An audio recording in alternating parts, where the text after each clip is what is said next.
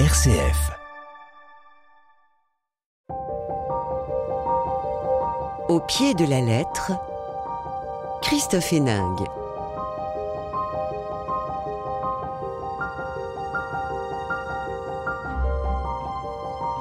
Au pied de la lettre, on parle littérature sur RCF. Avec mes invités aujourd'hui, on se pose la terrible question qu'aurais-je fait? Qu'aurions-nous fait les uns et les autres? Pendant la guerre et l'occupation allemande Une question que la littérature illustre avec des histoires, des itinéraires qui tiennent parfois à pas grand-chose. Que s'est-il vraiment passé pour Robert B? Est-il un héros ou un traître? Sa place est-elle vraiment au mémorial du Mont Valérien? Il faut toute la pugnacité d'un journaliste en herbe pour tenter de comprendre au fil des époques les enjeux de l'hommage national aux résistants. L'ombre d'un traite de Nathalie Saint-Cric est publié aux éditions de l'Observatoire. Et puis les forces de Simon, touchées par la maladie, déclinent. N'est-il pas temps pour lui de retourner là-bas, à Mauthausen, où il a vécu des années terribles qui ne laissent pas indemne? Sa femme Claude l'accompagne pour regarder en face la réalité d'une guerre qui laisse des traces, à quoi pensent les saumons de Yves Violier publié aux presses de la cité? Trahir ou résister, eh bien c'est maintenant sur RCF. Au pied de la lettre, Christophe Héningue. Bonjour Nathalie Saint-Cric. Bonjour Yves. Heureux de vous avoir au micro d'RCF. Hein. on ne vous présente plus, journaliste dans l'audiovisuel et principalement sur France 2. Vous y avez dirigé le service politique pendant plusieurs années. En 2021, vous publiez un premier roman historique autour de la figure de Clémenceau. Je vous aiderai à vivre, vous m'aiderez à mourir. Aujourd'hui, L'ombre d'un traître, c'est votre deuxième roman. Envie de vous exprimer euh, par la fiction, aborder les grandes questions, mais autrement? Ah oui, envie de faire des choses intéressantes, enfin plus intéressantes que mon quotidien. Euh, j'ai toujours eu besoin de m'évader un peu dans l'histoire, mais l'histoire proche et de retrouver des, éléments politiques. C'est-à-dire, je pense pas que je serais capable de raconter une grande saga amoureuse ou une histoire euh, quelconque. Là, j'aime toujours prendre un peu d'histoire ou beaucoup d'histoire et puis essayer de la présenter euh, au lecteur en fictionnant un peu, mais l'histoire pour moi est essentielle. Elle est très documentée quand même. Hein. Ah oui, très documentée, mais je me suis dit, je connais l'itinéraire de cet homme, j'ai tous les dossiers, toutes les archives, des archives allemandes, des archives de tout, j'ai sa photo, j'ai plein d'éléments, mais si je le raconte à la troisième personne, ça va être un petit peu peut-être ennuyeux, donc j'ai décidé de prendre des personnages, des incarnations qui ont un peu de tout, un jeune, un vieux, une, euh, des gens de tous les milieux, un patron de coup de barre communiste, euh, un jeune, un jeune euh, journaliste, et, et, de les faire enquêter. Et comme ça, le lecteur apprend un certain nombre d'éléments par leur, par leur biais, et comme ça, ça donne un petit côté polar. Et moi, je m'amuse parce que je peux, je peux décrire des gens, je peux mettre des scènes légères, et je pense que c'est plus facile à lire et presque marrant de temps en temps pour le lecteur. Tout à fait. En tout cas, on vous suit tout à fait dans cette histoire. Euh, l'écriture, c'est aussi un travail très solitaire, euh, tout le contraire d'un plateau de télé où il y a plein de monde autour de vous. Bah, euh, là aussi, c'est... je vais dire des choses horribles, mais c'est beaucoup plus profond que la, télé. La télé, vous avez très peu de temps. La télé fonctionne beaucoup à l'émotion. La télé, on vous envoie une lettre en vous disant que vous aviez des ballerines alors que vous auriez dû avoir des chaussures ou que vous étiez mal coiffé, ce qui est quand même absolument essentiel. Alors que l'écriture, on fait exactement ce qu'on veut. On peut refaire 20 fois, 100 fois, jusqu'à ce que, enfin, vous connaissez tout ça, jusqu'à ce que ça vous plaise. Et euh, il y a une forme de, moi j'ai pas, ça me fait plaisir, j'aime bien. Et mais j'ai mes rituels comme tout le monde. Je me mets dans ma cuisine le soir et, euh, et j'écris. Voilà. Et puis je reprends, puis 20 fois, puis je relis. Et mon mari me dit, mais tu ferais mieux d'avancer au lieu de relire 212 fois le premier chapitre. Donc quelquefois j'avance. C'est celui-là qui euh, compte. Voilà, mais je trouve ça euh, très excitant, très excitant de rechercher même des choses bêtes, c'est-à-dire quels étaient les modèles, les modèles d'automobiles qu'il y avait à l'époque, même rechercher ce qu'on écoutait à la radio, essayer de retrouver les meubles pour décrire un intérieur, les meubles qu'il y avait, euh, est-ce que, euh, comment, quelle recette de cuisine manger. J'avais même fait ça pour Clémenceau, j'avais retrouvé mmh. ses, plats, ses plats préférés. Donc j'aime bien aussi les petits détails du quotidien qui rendent les choses plus... plus vraies. Ouais, voilà, et puis plus non, j'aime pas le mot croustillant, mais euh, pas que des trucs de pur euh, intellect, c'est-à-dire des éléments de vie courante, de euh, voilà ce qui fait notre vie, quoi. C'est ce genre de choses. Vous plantez le décor. Bonjour Yves Violier. Bonjour. Heureux de vous retrouver dans ce studio. Vous êtes déjà venu hein, à plusieurs reprises. Vous avez été enseignant. Il en reste quelque chose hein, dans cette envie de transmettre. À quoi pensent les saumons? C'est votre 40e roman, si je compte bien? Oui. Euh, avec un petit bout de Vendée, euh, peut-être un peu moins que d'habitude, hein, euh, qui, parce que la Vendée c'est toujours aussi important chez vous. là, ce livre, il est aussi, comme les précédents, le fruit de rencontres, d'histoires que l'on vous confie. Oui, oui, j'ai rencontré Simon. Je l'ai rencontré. Ce héros dont on va parler tout ah à l'heure. Ah oui, dont on va parler tout à l'heure. Euh, je me disais, il ne faut pas que je rate cet homme-là, qui ne s'appelle pas Simon, bien sûr. Et euh, au bout de deux heures de rencontre avec lui, il avait, il avait 98 ans, il me quitte, il me dit, excusez-moi monsieur, il faut que j'aille chercher mon médicament. Et il s'en va dans sa cuisine, il revient avec une bouteille de champagne et deux coupes. Et, et je me suis aperçu que cet homme-là, à cet âge-là, avait encore une force de vie, une énergie, et, je dirais une foi dans la vie qui m'a épaté quand je suis monté dans ma voiture en le quittant. Euh, avec un, rendez-vous euh, fixé pour la, semaine suivante, euh, je me suis dit mais cet homme c'est un saumon. il, a passé à travers toutes les épreuves. Et, et il en revient comme ça, encore lumineux, plein de vie. Et je l'ai vu il y a un peu plus d'un mois à l'occasion de la sortie du roman. Je suis allé lui porter, bien sûr, en lui disant qu'il s'agissait d'un roman et pas du tout de sa biographie. Et il me dit, mais écoutez, j'ai vu mon médecin, donc il a 101 ans maintenant, enfin il est dans sa 101e, j'ai vu mon médecin hier, il m'a dit que j'avais une permission de six mois, mais c'est l'éternité. C'est, ça. Et, c'est ce que j'ai essayé de mettre dans ce livre-là, ce goût de vivre malgré tout et de, et de se battre aussi, de vivre debout. Hmm, c'est ce qu'on va voir. C'est, votre héros est un héros d'une certaine manière. Oui. Euh, je peux pas m'empêcher de penser à votre livre précédent, un jeune homme si tranquille. Lui, pour le coup, c'est plutôt euh, le traître. Euh, bah, bah, oui, lorsque, lorsque je l'ai rencontré là, euh, Simon, j'étais en train d'écrire un jeune homme si tranquille. Et eh bien, je me suis dit, 17 ans, ils avaient 17 ans tous deux. L'un a fait le choix d'être un collabo et un criminel, et l'autre, lui, il s'en va sur les, les destinées. Je, je, me suis dit, je vais écrire cela un peu de la même manière. On va avoir un diptyque. Bah voilà, tout à fait. Je crois qu'il faut lire les deux. Euh, je sais pas par lequel il faut commencer, mais on va en parler. Bon alors, euh, Nathalie Saint-Cric, tout d'abord, euh, parlons de ce, de l'ombre de, de, ce traître.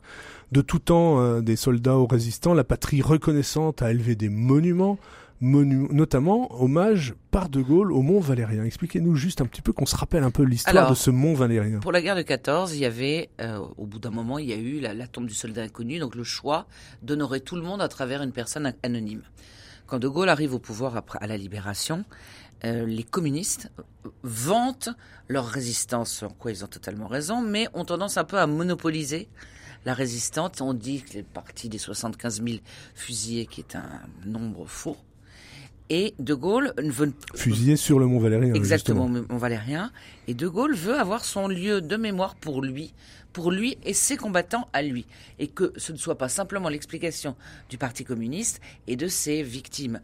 De Gaulle n'oublie pas qu'il y a eu le pacte germano-soviétique au début de la guerre et que pendant quelques mois, euh, le Parti communiste était entièrement, sauf quelques personnes comme Gabriel Péry ou d'autres, étaient totalement euh, avec les Allemands. Bref, il lance une souscription en disant on va construire ce Mont Valérien et il demande à Freinet, qui est son ministre des anciens combattants, en lui disant bah tire au sort, tirez-moi au sort euh, des gens qui incarnent un petit peu toutes les façons de se battre pendant la guerre, c'est-à-dire des gens qui sont morts en 39-40, euh, des gens qui sont morts au débarquement de Provence, des gens qui ont fait de la, qui sont morts résistants, des gens déportés. Bref, faites-moi une espèce de ça, ça, a l'air vulgaire, on s'en fait marketing de dire un panel, mais en mmh, une représentation. Pas trop de gradés, pas trop de vieux, des jeunes, de femmes. Voilà, donc le tirage au sort est fait. On commence à construire le monument et pof, De Gaulle part, on est en 46, et le monument est interrompu, et ces 15 corps restent au Mont Valérien temporaire, c'est-à-dire dans une casemate, pendant euh, jusqu'à ce qu'il y ait l'inauguration définitive et qu'il y ait le mont. Et surtout, le 10 et 11 novembre 45, il y a eu une célébration gigantesque dans Paris et dans toute la France et dans les colonies où on a nos 15 cercueils qui avancent sur des, sur des, portés à bras ou escortés de chevaux. Ils reposent aux invalides le soir avec des spahis qui les accompagnent. Ça doit être fait au crépuscule, Hmm. avec des, des flambeaux. Bref, les 15 corps veillés toute la nuit aux invalides. Une messe, un hommage. On repose les cercueils, on les reprend. On les fait partir le matin des invalides. On les expose avec toute une règle, les chevaux qui marchent à 5 km heure, avec les voitures devant, avec les blindés qui les accompagnent. Exposés place de l'Étoile, les 15 en cercle, sur des catafalques. Le général de Gaulle remonte, arrivant majestueux, fait un discours. Les, Champs- les Champs-Élysées sont noirs de monde, toutes les avenues aussi. Tous les Français, il y a un défilé militaire bien sûr qui dure pendant une demi-heure. Tous les Français sont appelés, enfin les Parisiens, à venir s'incliner devant ces 15. Bon, je vous la fais rapide. Les, pendant ce temps-là, les écoles sont fermées, les restaurants sont fermés, les bars sont fermés, les théâtres privés sont fermés, les théâtres publics sont ouverts uniquement s'ils parlent de l'hommage.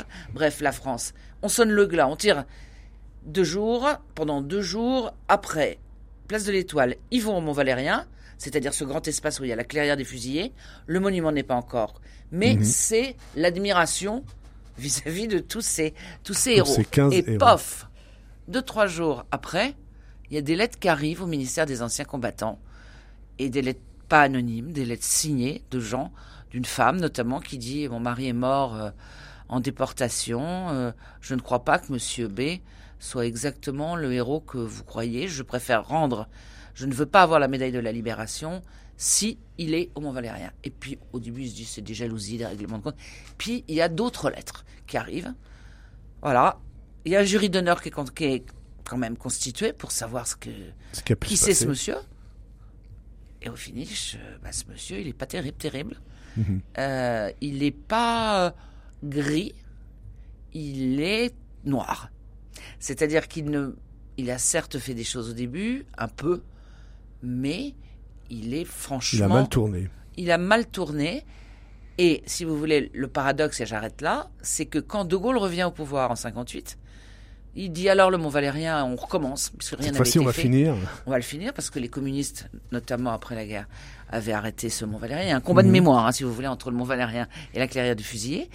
Et on inaugure, euh, enfin on, De Gaulle, inaugure le 18 juin 60, puisque lui, son jour, c'est le 18 juin pour la Bien résistance. sûr. Oui, mais ça pourrait être un autre jour, mais Ah, ça pourrait être le 8 mai, mais non, c'est le 18 juin. Et alors, à ce moment-là, on se dit, zut, on a oublié de le sortir. Il y a s'ensuit un truc euh, digne des pieds nickelés et tout pour enlever le.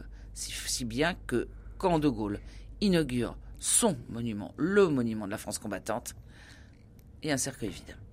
Alors là, on est en 1960, Mmh. dans l'histoire, et dans votre histoire, il y a Désiré, jeune Mmh. journaliste, fougueux, euh, apprenti journaliste, hein, qui commence à, qui, qui sait, enfin, qui comprend qu'il y a quelque chose autour de, du Mont Valérien, autour Ah, et de l'agitation quand même, si vous voulez, parce que ça ferait très très très très mauvais effet euh, de le dire, que les gens le sachent, que donc seule une petite euh, poignée de gens qui, à qui on intime l'ordre de se dépêcher pour sortir, et puis attendez, il faut non seulement sortir le corps, mais il faut laisser le cercueil parce qu'ils sont 15, et puis il faut en trouver un autre. Hmm. Donc tout ça a fait un branle-bas de combat. euh, et Désiré, on est quand même en pleine période euh, gaulliste avec des médias qui sont certes libres, mais enfin un petit peu contrôlés. Et c'est lui d'exhumer cette histoire. C'est ce que vous montrez, il y a une sorte de pression du secret d'État. Oui, et de secret d'État qui, en l'occurrence, est en partie pour la bonne cause. C'est-à-dire que c'est pas qu'on cache des choses pas belles, parce que, in fine, cet homme a été choisi de travers, peut-être trop rapidement, peut-être, mais il sort. Donc c'est pas un drame, les choses sont faites proprement. Simplement, les gaullistes, les résistants, tous ceux qui sont au courant, ne veulent pas que ça se sache pour pas qu'on tombe dans des réflexions de certains, certaines personnes qui, elles, n'ont pas été résistantes, qui disent, vous regardez, c'est pas si simple que ça. C'est plus compliqué, c'était pas noir ou blanc. Je pense que c'était pas noir ou blanc. Mais ce relativisme peut être dangereux parce qu'entre le Simon, son Simon et son héros précédent, tout n'est pas dans tout. Vous voyez, il y a des gens, on a, on honore quand on voit qu'au Mont Valérien, vous avez Bertie Albrecht qui s'est suicidé pour ne pas donner son réseau aux Allemands. Quand vous voyez René Lévy, la petite fille du grand rabbin de Paris de l'époque, qui, elle, est- a été décapitée également, on ne peut pas mettre au même endroit Robert B. On peut ne pas lui jeter la pierre parce qu'on ne sait pas, on sait quand même qu'en C'est gros, toujours cette question. Il que n'a pas été torturé, mais Mhm. oui. Mais en gros, euh, si vous voulez, Il a quand même envoyé euh, certains- bah certaines oui. personnes Alors à la le secret d'État, c'est ne pas donner, ne pas prêter le flanc et ne pas donner des arguments aux gens qui après la guerre veulent se disculper de n'avoir rien fait ou d'avoir fait des choses euh, à plusieurs degrés de Mm. mal et en leur montrant que même le même au Mont Valérien, on a fait n'importe quoi et que on peut être résistant jusqu'en 41 puis ça aurait donné donc De Gaulle ne veut pas de ça et personne ne veut que ça sorte. Mais bien sûr, alors du coup, il y a une sorte de secret d'État comme ça. Comment vous expliquez malgré tout que euh, ce secret, alors que vous avez tout, trouvé toutes les traces vous-même, il a fallu attendre que vous vous occupiez si, de ce dossier finalement Comment je- ça se fait que c'est passé Je, à... je ne me l'explique pas. Parce que c'est resté, franchement, euh, en plus, rien n'était. Euh, à l'époque, c'est un secret d'État, c'est pour ça qu'on ne le sait pas. Mais aujourd'hui, euh, j'en ai parlé, moi, dès que j'ai su ça, j'ai un peu ruminé en, en, en réfléchissant. Quand on m'a dit, on peut sortir de Mont Valérien, j'ai- alors je, je savais bien qu'au Panthéon, euh, en fonction des, des évolutions hystériques, on pouvait rentrer sortir, comme Marat qui euh, a fait un aller-retour assez rapide, parce qu'on l'a considéré comme un dieu vivant au début et comme un boucher à par la suite. Mais là, c'est quand même très différent. Mais je pense, je, je- je ne peux pas me l'expliquer.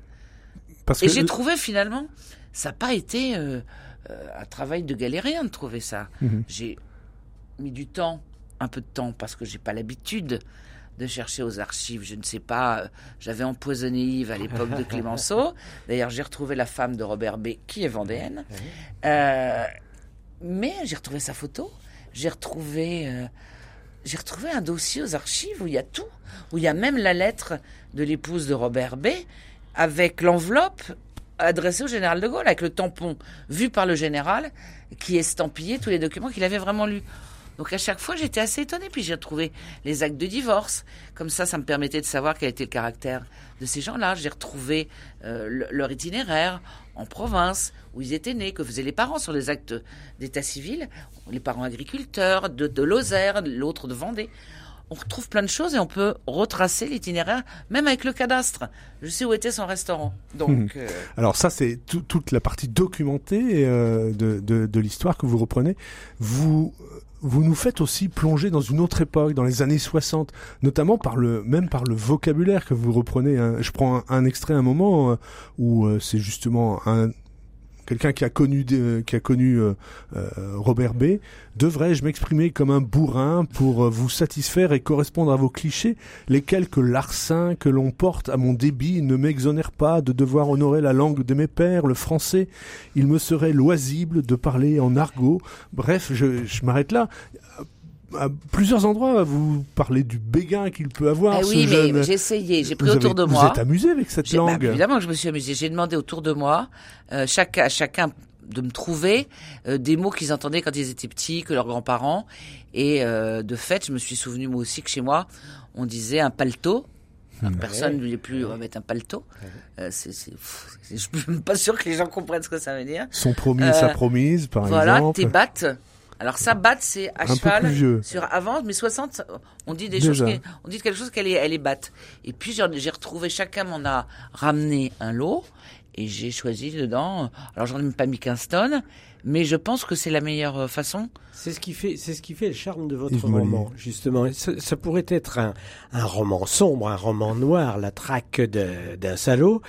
Et, mais par le ton, par euh, les personnages, celles qui sont d'ailleurs votre désiré et tout, euh, c'est très vivant. Il y a de la chair, on circule, et y a et c'est vrai que la langue nous amuse souvent, hein, et, et- et c'est tout à fait agréable. On avance dans, dans cette enquête. Et, et parlons-en justement de Désiré, parce que alors, bon, il y a Robert B, effectivement, Mhm. ce vrai personnage que, dont vous avez retrouvé la trace, qui est important dans, dans votre livre. Mais Désiré, pour le coup, lui, euh, c'est un personnage inventé. Alors dans lequel Désiré, il y a, il y beaucoup de choses il est euh, inventé, de vrai, j'ai envie, mais- j'imagine. euh, c'est un orphelin qui était dans un orphelinat à Tours. Moi, je viens de Tours, pas d'un orphelinat, mais de Tours.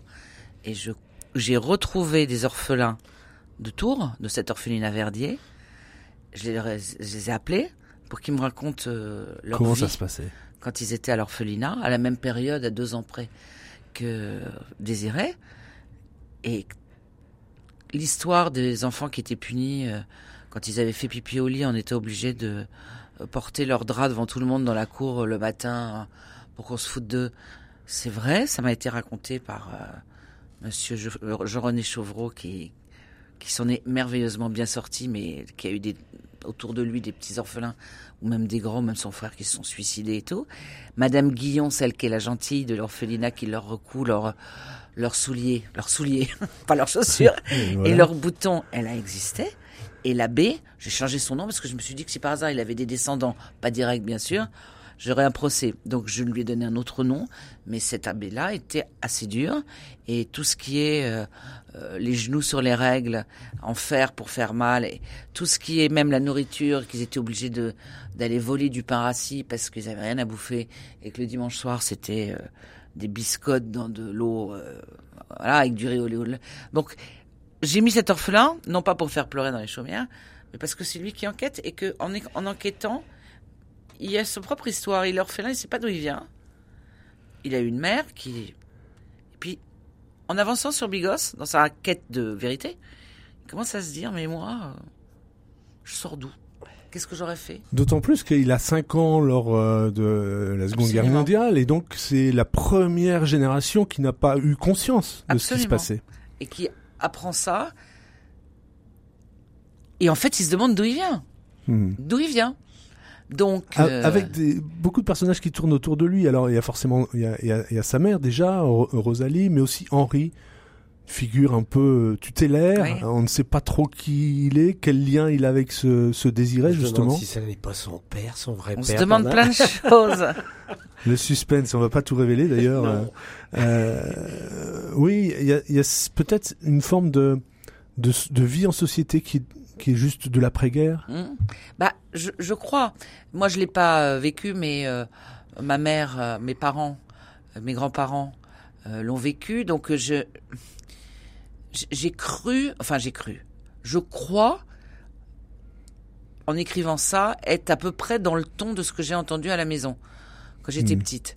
la poire pour la soif, c'est quelque chose que ma grand-mère disait tout le temps sur faut pas tout dépenser parce que dans mon Maurice, qui, qui parle que par euh, expression toute faite, j'ai retrouvé des choses que j'entendais. J'ai retrouvé euh, certaines choses qu'on mangeait. On mangeait des abats, il y avait des tripiers. Aujourd'hui, il n'y a pas de tripiers. Enfin, il n'y en a pas. On doit pouvoir en trouver. Mais enfin, faut, faut chercher. Faut chercher. Donc, aussi bien sur euh, quelle musique on écoutait, comment on vivait, comment on s'habillait, comment on fonctionnait. Euh, je crois que grâce à mes parents et mes grands-parents, j'ai j'ai une petite idée. vous êtes très présente hein, finalement dans ce livre. Hein. On y est toujours un peu, oui, oui, oui, oui, oui, tout à fait. Mais c'est là, c'est là la, la romancière qu'on retrouve. Ça n'est pas que les journalistes. Oh oui, parce qu'heureusement. Mais non, mais je me suis nourri. Bah, d'ailleurs, les journalistes sont plus ou moins bien servis. Enfin, il y a Désiré qui est qui est ardent et qui veut trouver une place de journaliste, mais enfin, il y a deux ou trois vacheries. Hein il y a deux ou trois vacheries sur les journalistes. Voilà. Euh, il y, a, des, euh, et puis même Désiré, il y a une déontologie qui qui est à revoir un peu, euh, la façon dont il se camoufle. Bref, on va pas tout dire non plus, mais c'est plutôt. On est, plus, mais c'est pour la bonne cause. Voilà, pour la bonne cause. Ah alors. C'est pas pour dénoncer. non, mais si ça permet. Oui, bien sûr. Il est, il est obligé d'avancer comme ça. Et c'est un peu pour me moquer de lui, c'est pour qu'il ait un peu un côté Tintin et qu'on soit pas. je, ne voulais pas faire un modèle. Mon, mon journaliste n'était pas Joseph Kessel, vous voyez, ou Albert Londres. C'est un petit gars de 20 ans qui est malin comme un singe, qui est sympa comme tout. Et qui a trouvé le et truc. Qui trouve et qui a envie. Il est comptable. Son rêve, parce que justement à l'orphelinat, on l'a orienté vers euh, les professions de son milieu, comme on dit. C'est-à-dire hmm. que lui, et ça c'est euh, un vrai orphelin de l'époque qui m'a dit qu'en gros, euh, si on voulait s'en sortir, euh, non, on vous foutait à, travailler dans des trucs, dans des trucs manuels tout de suite. Mhm. Ah et euh, lui, il réussit à s'évader de ce merveilleux orphelinat et il rentre à François, aide, aide comptable parce qu'il était bon en maths, mais son rêve c'est d'être journaliste. Donc c'est un petit gars qui commence.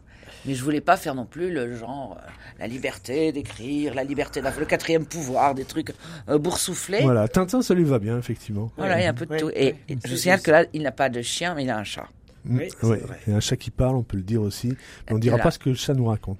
Yves Violier, votre réaction sur le livre de oui, Nathalie Saint-Cric On a déjà un peu parlé. Mais... J'ai aimé à la fois l'enquête, parce qu'on n'a pas évoqué la chute, mais la chute, euh, elle arrive, le destin de, de Désiré. Là, on va découvrir des choses aussi à son sujet, et ça, c'est tout à fait intéressant.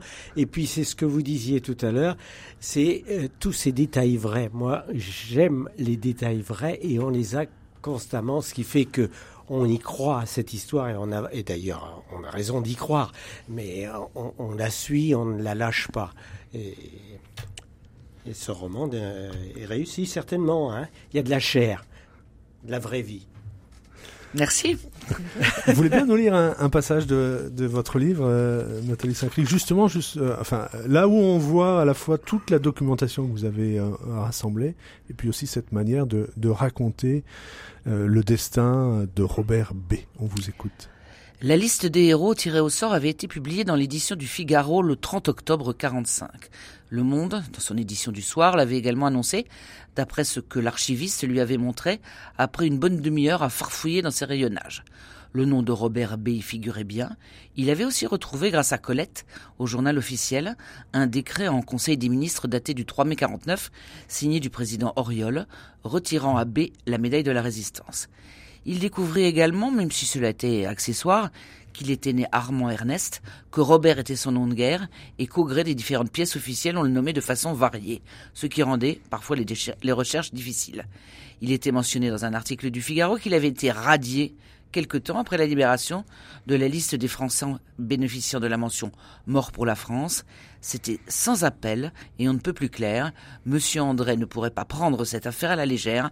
Après bien des échanges de courriers officiels lui avait préparé, précisé l'archiviste, il avait été toutefois contenu que Robert garderait son grade de capitaine au nom des titres acquis antérieurement aux faits reprochés.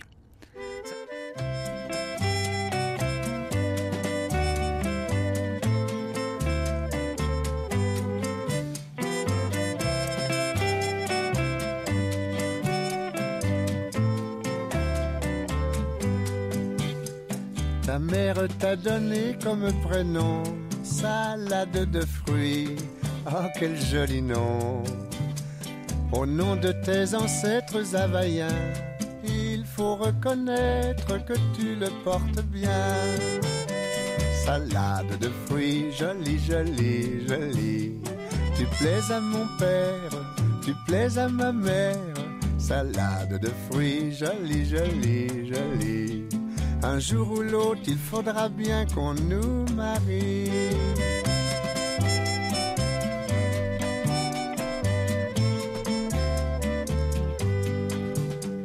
Pendu dans ma paillote au bord de l'eau, y a des ananas, y a des noix de coco.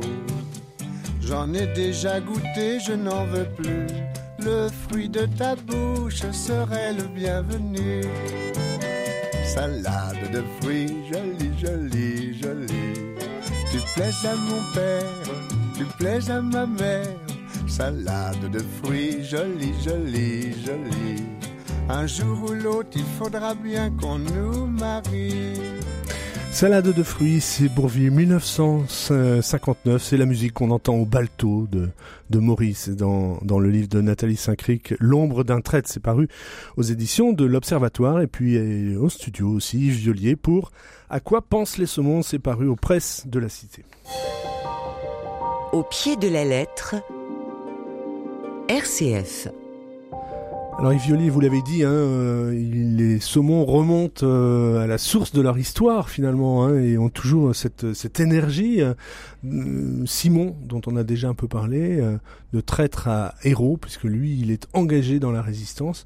On va y revenir. Il a été aussi arrêté, déporté à Mauthausen, camp de prisonniers politiques au départ. Hein, C'est pas uh-huh. un, camp de, de la Shoah. Non, non, du tout. Lui, euh, quand il est trahi euh, par, euh, par l'un des, des résistants, bah, il est automatiquement dirigé vers la torture, bien sûr, du côté de Fresnes et de, et de la santé. Et puis ensuite, eh bien, il pensait d'ailleurs ne pas s'en sortir vivant et il est parti pour euh, Mauthausen. Mauthausen, hein, où euh, là vous citez, où, où, les Allemands voulaient enfermer la pire racaille de toute l'Europe. Oui, oui c'est ce qu'ils ont prétendu au départ. Ils considéraient, ils, ils ont fait croire dans le pays que ceux qui étaient là, c'était la pègre, c'était les, les, les, pourris de l'Europe et ils les Hmm. expédiaient là, ils travaillaient Et- pour le Grand Reich. Voilà, et plus de 200, 200 000 morts. Le- le- alors, euh, Simon n'a pas envie d'y retourner. On peut le comprendre. Mais, Ouais. comme vous expliqué tout à l'heure, il y a la maladie qui, qui vient euh, Voilà. réveiller quand même Voilà, quelque chose. C'est- Simon, euh, il a toujours refusé de parler de, du, du camp. Il est rentré de là-bas. Pour lui, il n'a jamais été un héros. Par, par principe, il a fait ce qu'il devait faire. On n'en parle plus. On tourne la page. Il se marie, mais il entend quand même sa grand-mère Aliénor qui dit à, à Claude, sa femme, qui dit attention, tu vas être, tu te maries avec lui, si tu veux que ton mariage réussisse, tu dois être une fille des camps. C'est-à-dire que il, il faut qu'elle aussi, hein, elle accepte de partager ce, ces trois années qu'il a, qu'il a vécues là-bas. Et donc, ils vont tourner la page ensemble. Elle, elle va l'accompagner. Lorsque les, les deux fils de, de Simon et Claude posent des questions, lui, il balaie très vite hein, la question qui est posée parce qu'il veut. Et puis, puis, à 86 ans, il sort de chez l'oncologue. Euh, sa, sa santé n'est pas bonne. Et là, il se dit, mais parce que avec ce- cette maladie, avec la mort de son cheval aussi, Bérangère, son cheval là qui, qui va mourir, euh, il y a ces fantômes qui reviennent, les fantômes du passé, en particulier l'un des capots, Kader, qui est là avec lui. Et, et, et l'oncologue va lui dire, mais après tout, ça pourrait peut-être être l'occasion d'une rémission, ce, ce voyage là-bas. Alors, il en parle à Claude. Claude lui Sa dit, femme. mais, mais comment, sa femme, oui, euh, comment tu as toujours refusé d'aller là-bas et maintenant tu veux y aller à l'âge que nous avons, euh, dans, avec ta santé précaire? Et elle lui dit, mais comment, comment aller là-bas? On y va en avion bah, euh, non, on ne va pas y aller en avion, on, on ne verra rien. En train, bah, tu ne veux pas que je prenne le train pour Mauthausen une nouvelle fois? On va y aller avec notre pick-up. Et à 86 ans, ils vont se décider tous deux à partir parce que Claude, elle, elle- elle- c'est une va femme le- forte aussi, hein, elle va le porter d'un bout à l'autre aussi. Mhm. Ils vont décider ensemble de faire ce, ce voyage vers le, le camp. Alors, dans votre roman, il y a presque trois histoires, j'ai envie de dire. Il y a, il y a la, la résistance, Oui. la vie dans le camp de Mauthausen, et puis ce voyage dont vous nous parlez. Euh, j'ai envie qu'on revienne déjà au moins à la résistance où on a un gamin, pratiquement, Oui, hein, oui. 17, 18 ans, 17 ans. 17 euh, qui ans. va qui va devenir un peu euh, l'adjoint du colonel, une grande figure manifestement de, de la résistance. Et il y a toute une dose d'insouciance, on sent chez, Oui. chez ce, ce jeune, Oui. euh, chez votre héros. C'était la belle vie. Est-ce qu'on va m'en vouloir si je dis ça? J'avais 18 ans, c'est vrai. C'était la guerre. J'étais libre. Je faisais mon devoir. J'étais utile. Oui, il n'avait pas peur. Il n'avait pas peur. Il dit aussi plus loin, la peur attire la foudre. Et, et donc, bah, il passait, alors que euh, d'autres arrivaient au contrôle euh, de- de- des- des nazis qui étaient là au sortir à la porte de la gare, lui passait tranquillement comme ça et il ne l'interrogeait pas. Alors que les autres qui étaient créatifs, qui courbaient le dos, tout de suite les chines, hop, on, les attrapait. Et il passait à travers tout. Et il, et il s'amusait. Il, il est jeune, c'est l'aventure pour lui. Jusque-là, il a été, il était chez lui, à la campagne, euh, et tout d'un coup, il, il est, c'est- terrible de le dire, il est un homme libre dans l'Allemagne euh, occupée. Et, Oui, et parce il voyage circule beaucoup, il circule. Le colonel l'envoie sur tout le front de la- de l'Atlantique là pour surveiller euh, ce qui se passe et transmettre euh, les informations à Londres. Donc, euh, euh, il, il- il circule. Il, il ne dort pratiquement jamais dans un lit, il dort dans les trains ici ou là, et puis il est amoureux. Puis c'est aussi euh, dans ce rôle, euh, dans cette mission hein, d'a- d'agent de liaison en quelque sorte. Oui, euh, oui, c'est ce qu'il est. Euh, il est quand même renvoyé par le colonel qui, qui pose la question. Euh, le colonel disait euh, ignorait sa propre capacité de résistance parce que ça, malgré tout, Ah, oui. malgré sa jeunesse, Le colonel l'avait l'avait prévenu, Le- lui avait dit attention, si tu travailles pour moi, tu risques ta vie, tu pourras être torturé, euh, tu sais à quoi tu t'engages. Et lui, avec son insouciance, avec son envie de servir aussi, Hein. Hmm. Et, et c'est là que, bien qu'ils disent qu'il n'est pas un héros, euh, moi, mon regard sur lui, euh, je me dis, est-ce que j'aurais eu cette force, cette énergie? Lui, il l'a, et il la met au service de son pays. Parce que il n'est pas d'accord avec ces Français euh, qui ont dit après la guerre, et, et- là, ça- m'a posé question quand j'ai lu euh, le roman de, de Nathalie. Euh, il n'est pas d'accord pour, pour dire, pour faire de la France une France euh, collabo finalement. euh, lui, il pense que la France a sa façon à résister. Il dit que il est allé quand il était gamin devant les monuments aux morts. Il a lu la liste des, de toutes les victimes de la guerre de 14 et donc ça a été la leçon qu'il a retenue. Et alors que les Allemands sont arrivés là, bah, il considère qu'il doit défendre le, le sol euh, Mhm. hein, de la France. Cette France dont vous parlez, hein, il dit on a trouvé partout des hommes et des femmes qui nous ont donné la main, pas forcément des résistants, mais spontanément. Oui, Là Oui. aussi, vous êtes, euh, vous avez élargi un peu euh, oui. à, à- à- à cette France de l'occupation. Oui, c'est Euh, ça. C'est ça. Et, et, et je dois, je dois dire euh, que ce sont des propos que, que mon ami, le, le, le Ça, c'est vrai, alors. C'est dans le roman, mais c'est oui, c'est dans le roman et c'est vrai. C'est ce qu'il a, c'est ce qu'il a vécu et de l'entendre dire ça, euh, pour moi, tout de suite, euh, ça m'a parlé parce que encore une fois, il est, il est de bon ton de, de d'avoir une, une France vichiste euh, et qui est qui qui veut qui a voulu euh, euh, survivre et profiter euh, finalement de la ça, vie. c'est beaucoup plus flou. C'est beaucoup plus flou. Et, Mhm. et lui, mon héros, euh, mon passeur de messages, c'est le, le, le, le, le héros que j'ai rencontré, le vrai, c'est celui qui m'a donné une légitimité dans la- dans l'écriture de mon récit. Sans lui, je me serais posé des questions, raconté Mauthausen, on y reviendra peut-être tout à Mhm. l'heure. Euh, je, je crois que je ne m'y serais pas risqué. Il y a tellement eu de textes sur les camps, sur euh, euh, sur la- la- l'abomination de ce qu'ils avaient vécu, que, que moi, qui, qui suis arrivé après, je n'avais pas en, en soi, en moi, de légitimité.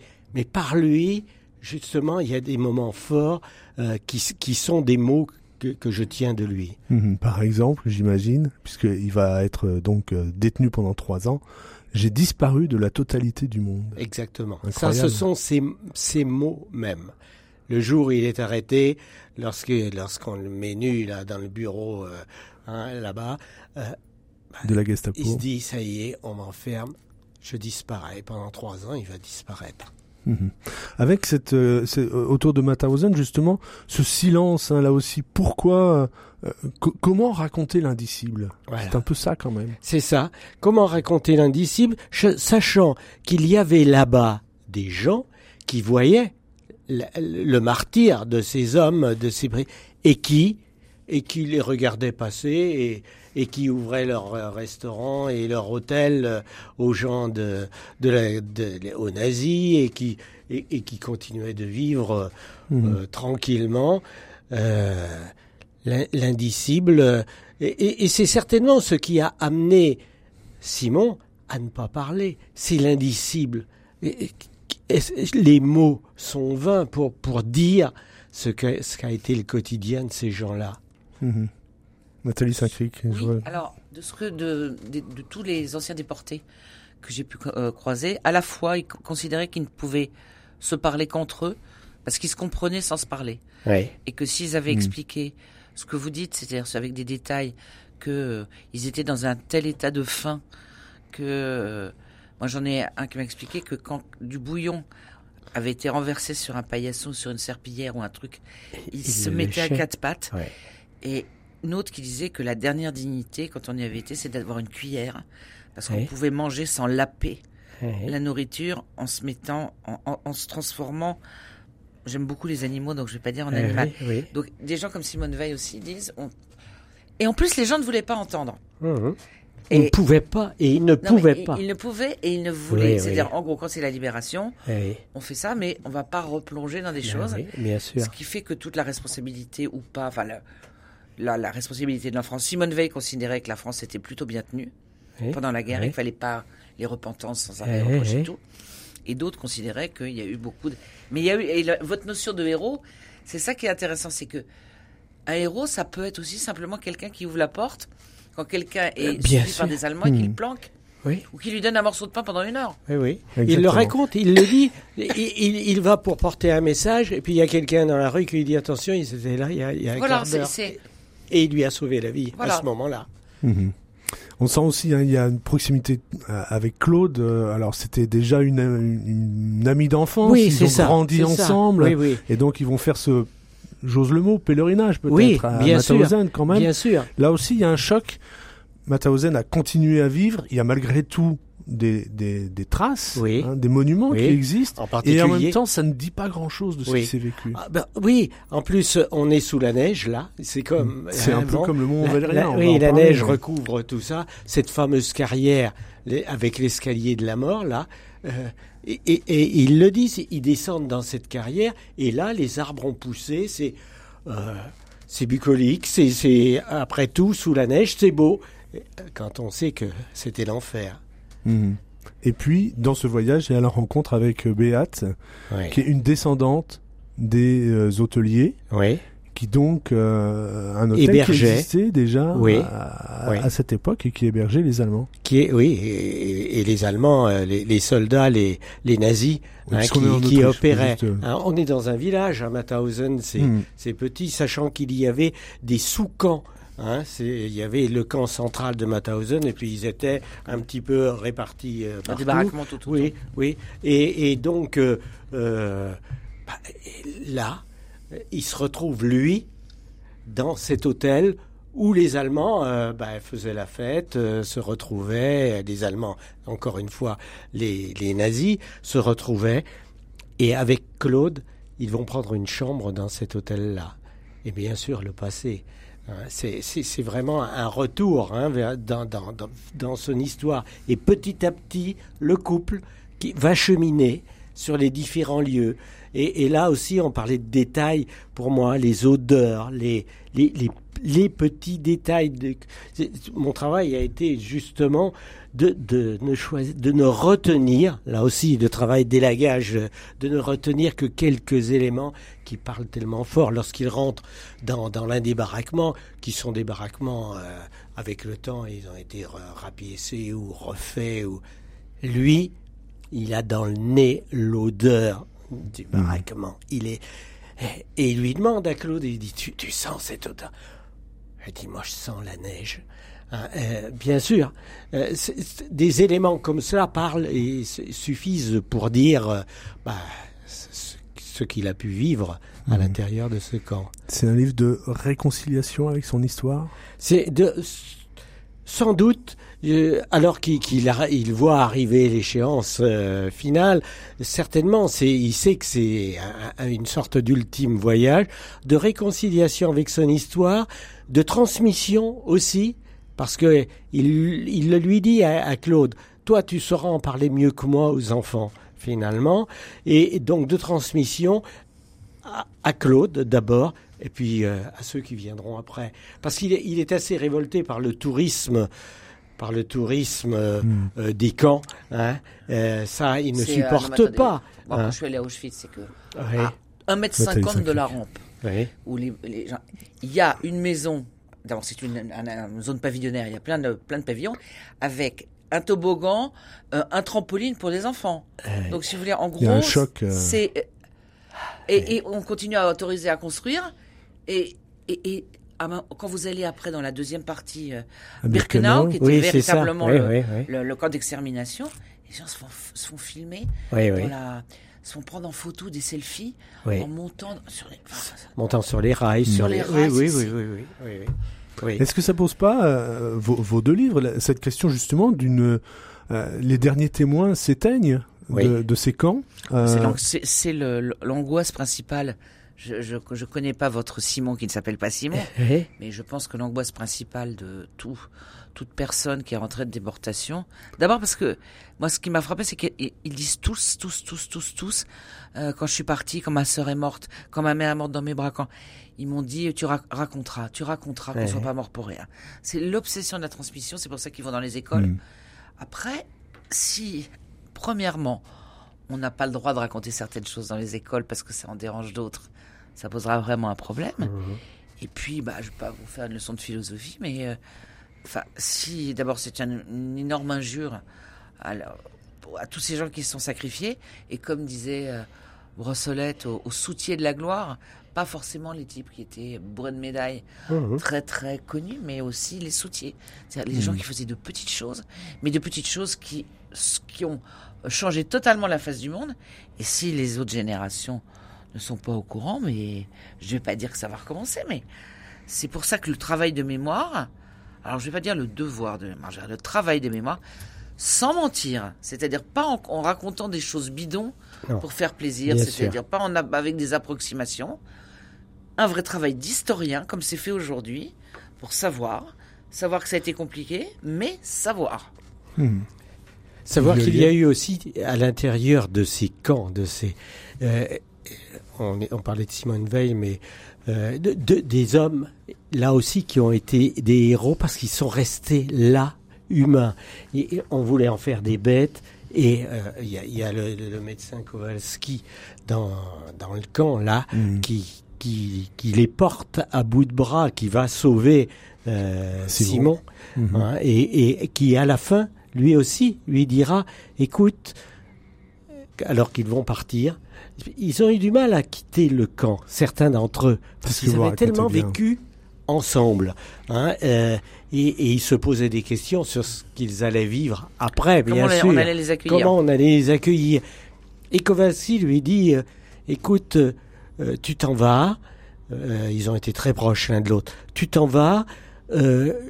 Euh, je- ne sais pas si nous nous reverrons. Je te laisse, je ne te laisse pas d'adresse, rien du tout. Le destin fera peut-être que nous nous retrouverons. Je ne sais pas. L'important, c'est ce qui va se passer maintenant, ce que tu vas vivre.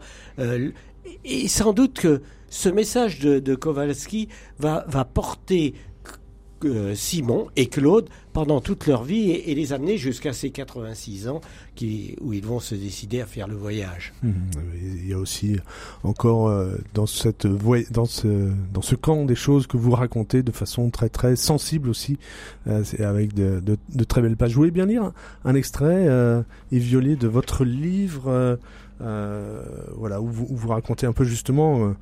Comment Simon est plein d'énergie pour euh, pour s'engager dans, dans la résistance, peut-être avec une bonne dose d'in- d'inconscience. Voilà, oui. J'ai tellement pris de train au temps du colonel. Hop, je sautais dans le train de Bordeaux. Hop, hop, celui de Brest. Je pouvais être une semaine sans coucher dans un lit. Je dormais sur un banc. Je demandais à ma vieille voisine de compartiment, coiffée d'un chapeau de paille noir, qui devait avoir connu l'autre guerre et peut-être l'autre avant, et qui tenait sur ses genoux serrés un panier d'osier à couvercle qu'on appelait alors une toilette. Pourrez-vous me réveiller, madame, lorsque le train arrivera en gare? Sitôt à Nantes, je sonnais chez mon chef quai de la Fosse. Le colonel qui m'ouvrait se retournait. Raymond, c'est Simon, mon pigeon voyageur. Raymond m'embrassait. La femme du colonel avait quelque chose de Micheline Prel, élancée comme elle, avec du feu dans les yeux clairs. Elle aurait pu faire du cinéma, mais le colonel la gardait pour lui. Mets-toi à l'aise, mon vieux, me disait-il, découvre-toi. Il prononçait ce mon vieux avec douceur. C'était sa manière d'être affectueux. Le porte-manteau perroquet était derrière la porte. Tu dois avoir faim et soif.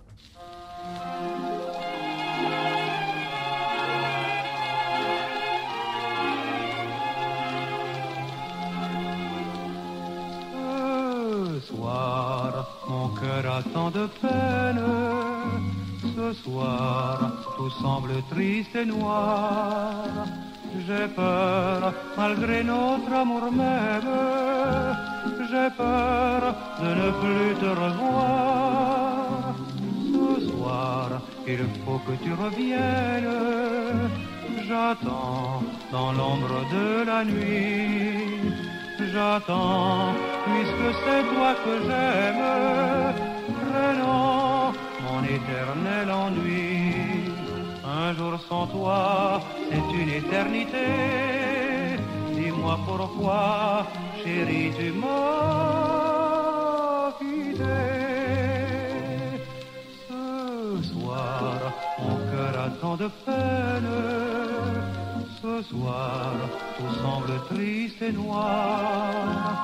J'ai peur, malgré notre amour même, peur de ne plus te revoir. Pourquoi faut-il ce long voyage, troublant le cours des jours heureux? Pourquoi faut-il que ton image soit à jamais loin de Ce soir, chanté par Tino Rossi, c'était en 1944. Au pied de la lettre, on est sur RCF avec Nathalie Saint-Cric pour euh, L'ombre d'un traître, paru aux éditions de l'Observatoire, et Yves Violier pour À quoi pensent les saumons aux presses de la Cité. Au pied de la lettre, présenté par Christophe Héningue. On en parlait, on parlait de ces camps de la Shoah. Euh, dans la petite bibliothèque de la semaine, deux livres à vous proposer. Se souvenir ensemble, c'est le témoignage poignant d'une mère et son fils, pas n'importe qui. Evelyne a été déportée dans un camp nazi, douleur qu'elle préfère ne pas évoquer pendant longtemps, alors que son fils Claude Askolovitch veut savoir, comprendre, raconter. À 85 ans, la petite fille de 4 ans raconte enfin ce qu'elle a longtemps enfoui, va à la rencontre des classes et témoigne dans les écoles. Son fils, journaliste, peut faire mémoire des crimes, des camps, des morts. Elle lui a tout raconté. Leur dialogue laisse une trace, se, sourire, se souvenir ensemble d'Evelyne et Claude Askolovitch est publié chez Grasset. Et puis, eh bien non, ce n'est pas un journaliste, mais avec l'historien Laurent Joly qu'Alice Mendelssohn raconte quant à elle comment elle a survécu à l'occupation nazie, échappant à la rafle du Veldiv. Son père est mort, sa famille a été dénoncée par un voisin, le salon de coiffure a été réquisitionné, Agent de liaison à 17 ans, Alice raconte aussi l'après-guerre, les recherches pour savoir ce qu'est devenu le père, la bataille pour récupérer les biens spoliés. Un jour, écrit-elle, un jour de plus à aimer vivre, un jour de moins à être morte. Cette vie que j'aime tant, les nazis avaient décidé de m'en priver. Voilà un témoignage qui sonne comme une revanche, une jeunesse sous l'occupation d'Alice Mendelssohn et Laurent Joly est publié aussi chez Grasset. Euh, ces livres, on, l'a dit, sont importants pour euh, pour garder la mémoire. Comment, euh, Yves vous êtes à la fois, vous avez travaillé sur euh, le traître, puis maintenant sur le héros. Est-ce que du coup, ce travail a été difficile, différent? Il, a été différent, oui, parce que j'ai été très proche du salaud que, que j'ai aimé et je ne savais pas que c'était un salaud. Vous l'avez pris après sa mort. Et j'ai appris après sa mort. Euh, donc euh, il y avait quelque chose de complètement intime. Et puis et puis il y a donc cette rencontre avec euh, avec euh, ce héros de, de, de 100 ans, euh, j'étais davantage à distance, donc il a fallu que je m'imprègne complètement euh, de, à la fois de, de, son histoire à lui et puis aussi euh, que je fasse ce voyage. Je suis allé à Mauthausen, que je, que il, me fallait absolument euh, presque comme Claude et Simon faire le voyage. J'y suis allé en voiture. Mhm. Hein, j'ai fait ce travail-là pour, pour être juste, là encore. Et je sentais la nécessité, peut-être encore plus qu'avec le salaud, avec le héros, d'écrire vrai. Parce que euh, des, des, des, salauds, j'ai presque envie de dire, euh, on, peut se permettre de, de euh, je dirais, encore que les gens, les gens de, du côté de Périgueux, si je m'étais permis de, de, dire des choses autour de la résistance avec, qui n'auraient pas été exactes à la virgule près, ils ne m'auraient pas fait de cadeau. C'est une hein. région compliquée avec le maquis, ce qui se passe. Je me, je me, suis retrouvé il y a quatre mois, je, je, dis très vite, il y a quatre mois, je me suis retrouvé avec une, une, une dame qui est venue vers moi et qui m'a dit, votre salaud, je ne savais pas qu'il était près de chez vous là-bas. Il est entré dans ma maison, comme je le raconte finalement, il, il, a posé son revolver sur ma tempe. J'avais sept ans. Mon père hmm. et ma mère sont partis en camp, ils ne sont pas revenus. Et, sa fille était là et m'a dit je suis devenu psychanalyste et je crois que avec votre livre là il y a des fenêtres il y a des portes que vous avez ouvertes. Donc l'exigence de vérité et d'authenticité elle, est importante à la fois avec mes saumons et aussi avec mon jeune homme. Mmh. Nathalie Saint-Cric euh, vous euh, avec euh, votre traître vous, vous avez pas mal de rencontres avec les lecteurs dans les salons c'est un peu la période.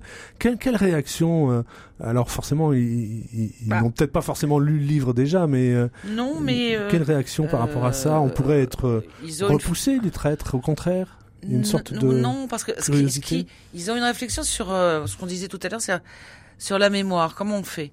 Est-ce qu'on fait des monuments? Est-ce que c'est ringard de faire des monuments? À quoi ça sert finalement? Quand on voit euh, tous les monuments à la guerre de 14. Alors, euh, mais euh, c'est toujours, ça tourne toujours autour de la même interrogation, qui est euh, est-ce qu'il faut raconter ça dans les écoles? Est-ce qu'il faut bâtir des édifices? Est-ce qu'il faut faire des films? Et avec une sorte de paradoxe qui est le poids encore de la guerre, de, la deuxième guerre mondiale, qui est, si vous voulez, quand même normalement fini depuis un moment. Mais quels sont les livres qui marchent le mieux? Quels sont euh, les films? Quelles sont les, sources d'imagination? On en revient très très souvent à la Shoah, à la guerre de 40. Il y a une espèce de fascination pour cette guerre-là et probablement une fascination dans toute sa complexité que vous n'avez pas pour la guerre de 14. La guerre de 14, il y a une fascination récente quand tout le monde va chercher ce que son grand-père, son grand-oncle faisait, où il était, euh, comme quand on, a, quand on a fait les commémorations de la guerre de 14. Mais c'est une guerre qui ne posait pas de problème, au sens où on risquait pas de trouver dans sa famille un quelqu'un de on pouvait trouver un mutin. Mais euh, les mutins de 17 Oui. c'est des gens qui en avaient marre de se battre. Bah, je veux dire mais en gros on avait forcément une famille de combattants et de soldats honorés et honorables. Quand on remonte dans la, la- moi j'en parle régulièrement et j'ai des gens qui me disent bah moi mon beau-père euh, mon arrière-grand-père euh, voilà on a appris qu'il était dans la milice. Un autre me dit bah, on a appris que et c'est une guerre qui pose plus que toute qu'est-ce que j'aurais fait Bah, exactement. Parce que, C'est la question qui se cette pose. question. Qu'est-ce qu'on aurait fait Guerre de 14 on, on, n'avait a, pas on le a choix posé la question au début de l'émission, on n'a pas la réponse à la fin. parce peut pas le savoir. on- on- voilà, on Parce que avec la résistance question. à la douleur, la Voilà. résistance, Oui, si moi on me, on me dit je tue vos enfants si vous racontez pas, qu'est-ce que. Qu'est-ce que On peut j'aurais pas fait savoir sans l'avoir vécu. Allez, rapidement, on arrive au terme de l'émission. Si vous avez un, un titre de livre à nous conseiller.